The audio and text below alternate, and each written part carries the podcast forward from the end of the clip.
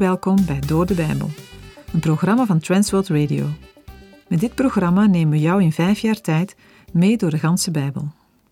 Vandaag uitzending 548. We lezen momenteel het spannende verhaal van Esther. In deze geschiedenis zien we diepe haat tegen het volk van God tot uitbarsting komen. Een haat die door de eeuwen heen is gebleven en soms meer, soms minder naar buiten komt. Er zijn nog steeds volken die het Joodse volk zo haten dat ze het zouden willen uitroeien. Maar ook in onze tijd mogen we opzien naar de Heere God en Hem bidden om de vrede van Jeruzalem. In Esther 4 zien we hoe Mordechai in actie komt. Haman heeft het plan bekendgemaakt dat de Joden uitgeroeid zullen worden. Het volk is in diepe rouw, maar voor Mordechai vallen de puzzelstukjes op hun plaats. Hij doet een beroep op Esther om naar de koning te gaan. Ze moet hem vragen om in te grijpen in de hachelijke situatie van het Joodse volk.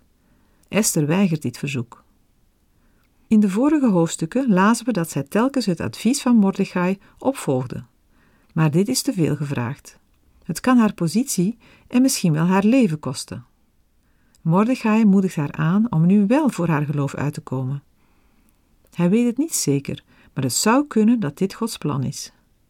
Daaruit blijkt dat Mordechai leeft in het vertrouwen dat de Heere God zijn plan heeft en dat ook uitwerkt. Dingen die we meemaken hebben soms een hoger doel dan we denken. Esther was geen koningin geworden om een rijk leven te leiden, maar om Gods volk te kunnen redden. Samen met de Joodse gemeenschap zal ze eerst bidden en vasten. Dan gaat ze naar de koning. Ze is bereid haar leven op het spel te zetten voor haar volk. Ze heeft haar leven in de hand van de Allerhoogste God gelegd en kan daarom naar een machtige aardse koning gaan. Esther staat in de vuurlinie, maar achter haar staat een biddende Mordechai en een biddende gemeenschap. We gaan nu lezen hoe de koning reageert.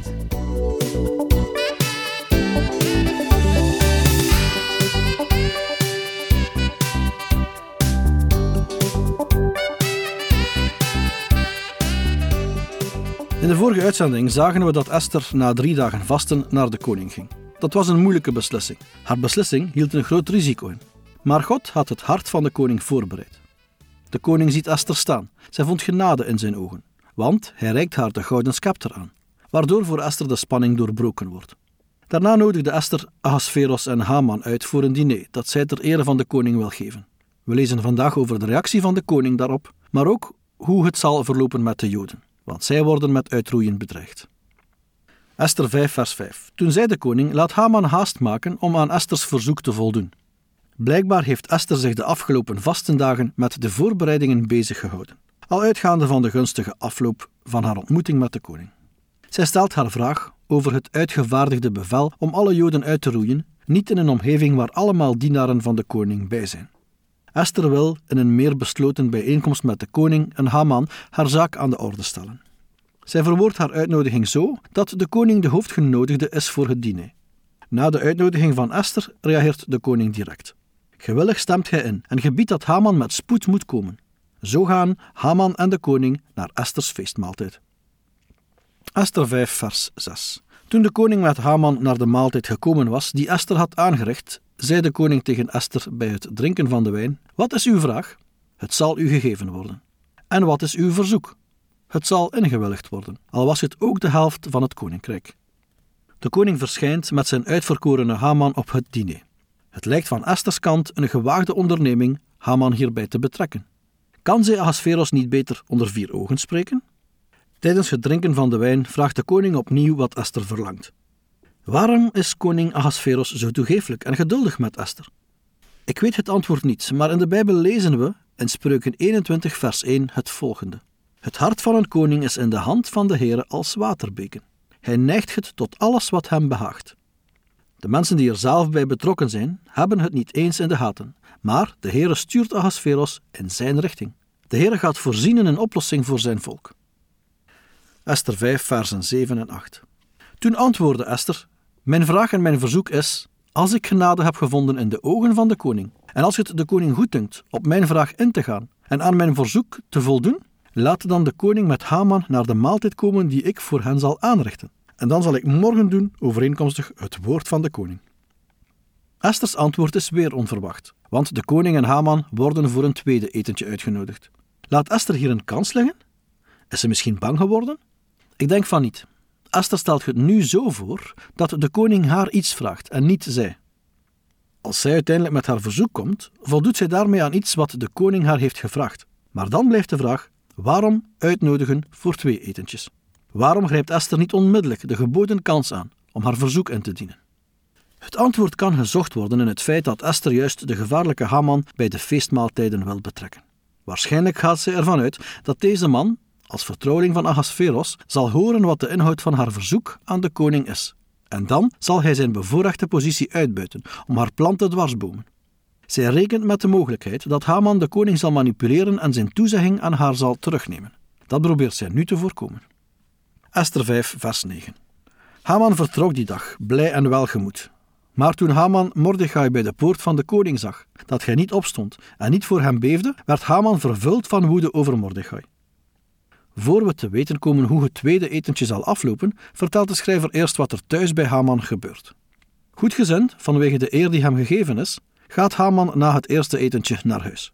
Maar zijn goed humeur is maar van korte duur. Want zodra hij Mordechai onbeweeglijk in de poort van de koning ziet, slaat zijn opgewektheid om in woede. Op het moment zelf slaagt Haman erin zich te beheersen. Thuis niet meer. Mordechai weigert als functionaris aan het hof van de koning zijn superieur Haman eer te bewijzen, door voor hem op te staan. Hamans woede wordt nog meer aangewakkerd doordat Mordechai geen spoor van angst of ontzag voor hem toont. Een houding waarmee hij zichzelf in gevaar brengt. Esther 5, versen 10 en 11. Maar Haman bedwong zich, en toen hij in zijn huis aankwam, stuurde hij er een bode op uit om zijn vrienden en Zeres, zijn vrouw, te laten komen. Haman vertelde hun over de luister van zijn rijkdom, zijn vele zonen en over alles waarmee de koning hem had grootgemaakt en waarmee hij hem had verheven boven de vorsten en dienaren van de koning. Haman hecht zoveel belang aan zijn eer dat als die ook maar enigszins geschonden wordt, hij die zelf terug probeert te herstellen. Maar de beschreven rijkdom is wel echt. Het lijkt Haman goed voor de wind te gaan. En dat terwijl hij een goddeloos en meedogenloos mens is. Het roept de vraag op, ook voor vandaag, waarom het de goddelozen dikwijls goed gaat, terwijl de godvrezenden het dikwijls moeilijk hebben. Omdat wij het verhaal kennen, weten we dat het met Haman slecht zal aflopen. Maar zo ziet het er in het verhaal nu nog niet uit. Zo is het ook voor leidende christenen. We zien het einde van het verhaal nog niet, maar we kennen het wel. Esther 5, vers 12. Verder zei Haman: Ook heeft koningin Esther niemand met de koning naar de maaltijd laten komen die zij heeft aangericht dan mij. En ook morgen ben ik bij haar uitgenodigd, samen met de koning. Haman heeft niet het flauwste vermoeden wat er aan het gebeuren is en wie Esther is. Hij is enkel en alleen met zichzelf bezig. Haman is een sprekend voorbeeld van wat in Spreuken 16, vers 18 staat. Namelijk, trots komt voor de ondergang en hoogmoed komt voor de val. Esther 5, vers 13. Maar dit alles geeft mij geen voldoening, zolang ik de Jood Mordechai zie zitten in de poort van de koning. Het zegt veel over Haman dat hij vrouw en vrienden nodig heeft om te vertellen hoe geweldig hij is. Maar zijn karakter blijkt vooral uit het feit dat alles wat hij opsomt toch niets te betekenen heeft, zolang hij de Jood Mordechai nog bij de poort ziet zitten. Haman kan niet verkroppen dat Mordechai niet voor hem wil buigen. Daarbij moeten we dan ook nog bedenken dat op de vastgestelde tijd het onherroepelijke bevel tegen alle Joden, dus ook tegen Mordechai, in werking zal treden. Maar dat is niet voldoende. Esther 5, vers 14. Toen zei Zeras zijn vrouw tegen hem, samen met al zijn vrienden: Laat men een galg maken, vijftig el hoog, en zeg morgen tegen de koning dat men Mordechai daaraan moet hangen. Ga dus blij met de koning naar de maaltijd. Deze raad was goed in de ogen van Haman en hij liet de galg maken. Het advies van Zeras is vergelijkbaar met de raad van Izebel aan Achab, met betrekking tot de wijnhart van Nabot. Zo ondersteunde ook Safira haar man Ananias in een slechte zaak in Handelingen 5. We kunnen hieruit leren dat een huwelijk een zegen, maar ook een vloek kan zijn. Het is heel belangrijk de partnerkeuze in Gods handen te leggen en zijn advies op te volgen. Zeras moedigt haar man aan er geen gras te laten overgroeien. Haman kan de dag niet afwachten dat zijn vijanden worden omgebracht. Dat zou nog maanden duren. Slechtheid is zelden geduldig. Het extreem hoge gevaarte moet door alle inwoners van Susan gezien kunnen worden. Het is een symbool van vernedering voor allen die tegen Haman opstaan. Daarnaast is het ook een uitdrukking van Hamans eigen hoogmoed. We gaan naar het volgende hoofdstuk. In hoofdstuk 6 wordt Esther niet genoemd en staan Mordechai en Haman centraal. Het begin van de omkering van het lot van de Joden tekent zich af door een snelle opeenvolging van een reeks onverwachte gebeurtenissen. Eerst is er de slapeloosheid van de koning. Daarna Hamans advies aan de koning. En tot slot Mordechai's verering door de vernederde Haman. De beschreven gebeurtenissen spelen zich af tussen het eerste en tweede etentje van Esther. Ze worden gekenmerkt door toevalligheden die met elkaar een bijzondere samenloop van omstandigheden vormen. Het verloop bestaat uit een aaneenschakeling van verzwijgingen, misverstanden en onjuiste veronderstellingen. Juist dat maakt Esther 6 tot het meest komische deel van het Bijbelboek. Toch is het geen gewone, alledaagse humor, want er ligt een diepe ernst onder deze geschiedenis. De lezers en hoorders van deze geschiedenis worden geprikkeld de ware betekenis ervan te overdenken. En wat is de ware betekenis? Dat wij mensen moeten gaan ontdekken en er rekening mee houden dat het Gods hand is die de gebeurtenissen bestuurt en bepaalt. Esther 6, vers 1. In die nacht was de slaap van de koning geweken. Hij zei dat men het gedenkboek, de kronieken, moest brengen, en die werden in de tegenwoordigheid van de koning gelezen. Een schijnbaar onbelangrijke gebeurtenis vindt plaats in het paleis te Susan. De koning kan niet slapen. Daarom besloot hij zich wat te laten voorlezen en wordt de geschiedenis van zijn koninkrijk voorgelezen. De tijdsaanduiding in die nacht markeert niet alleen het begin van een nieuwe gebeurtenis, maar verbindt ook met de gebeurtenis van de vorige dag, toen Haman thuis, na Esther's eerste diner, van zijn vrouw en vrienden het advies kreeg om Mordechai te laten doden. Opmerkelijk is dat volgens dit advies Haman eerst de galg moest laten maken en pas daarna toestemming aan de koning moest vragen om Mordechai te laten executeren. Dit betekent dat terwijl Ahasveros niet in slaap geraakte, zijn vertrouweling Haman bezig was met plannen voor de executie van Mordechai. Maar de Heer heeft een heel ander plan. Niets ontsnapt aan Gods aandacht. Esther 6, vers 2. Men vond daarin beschreven dat Mordechai over Bigtana en Teres, twee hovelingen van de koning uit de kring van de deurwachters, verteld had dat ze de hand aan koning Ahasveros wilden slaan. De kroniek waarin de gedenkwaardigheden van het koninkrijk zijn opgeschreven, wordt voorgelezen. Of Ahasveros hiermee de nachtelijke uren nuttig wil besteden, of hoopt op een slaapverwekkende uitwerking, valt niet te zeggen. Het is verbazingwekkend dat de dienaar juist de passage over Mordechai's optreden vindt en voorleest. Ahasveros hoort nu, meer dan vier jaar later, uit de kroniek hoe Mordechai bekend heeft gemaakt dat twee dienaren hem wilden vermoorden. Esther 6, vers 3. Toen zei de koning: Welk eerbewijs en welke onderscheiding is hiervoor aan Mordechai verleend? En de hovelingen van de koning die hem dienden zeiden: Er is niets aan hem verleend. De koning vindt het vreemd zich daar niets meer van te herinneren. Waarschijnlijk daarom vraagt hij naar Mordechai's beloning als erkenning voor zijn daad. Het negatieve antwoord van zijn dienaren confronteert de koning bij zijn tekortkomingen ten aanzien van Mordechai, die destijds zijn leven heeft gered. Ik zei het al in een vorige uitzending: Perzische koningen stonden bekend om de beloningen die zij gaven.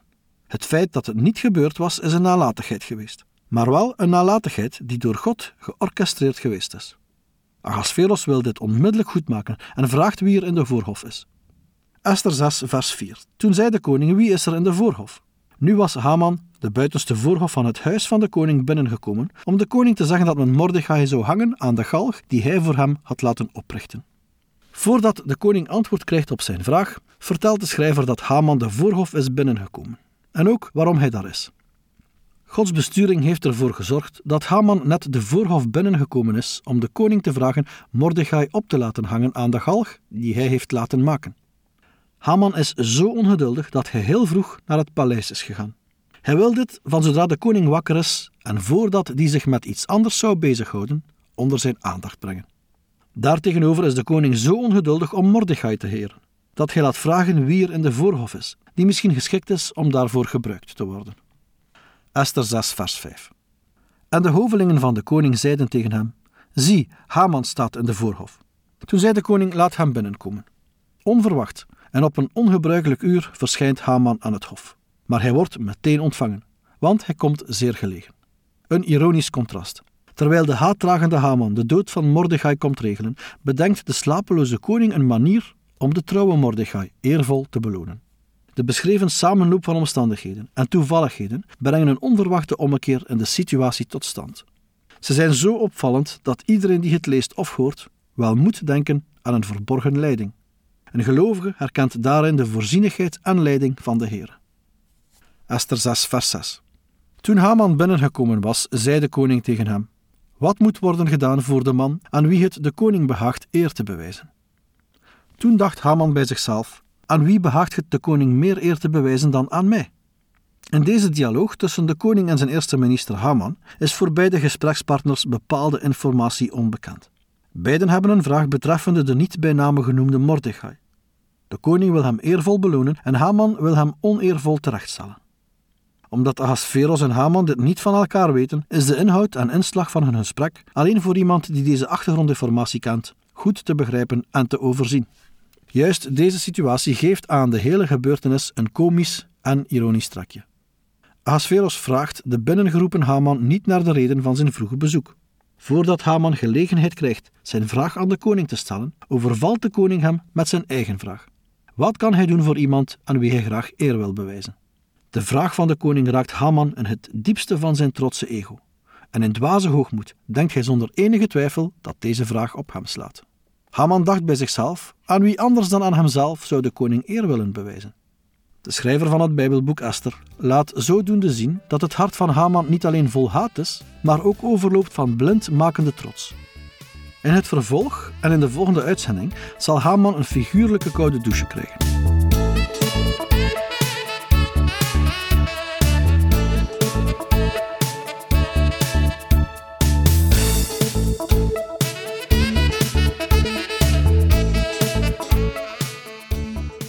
U heeft geluisterd naar Door de Bijbel, een programma waarin we in vijf jaar tijd de ganse Bijbel bespreken. De basis voor het programma is de Bijbelstudiereeks van Dr. Vernon McGee, Through the Bible. Deze werd in het Vlaams vertaald en bewerkt door Transworld Radio.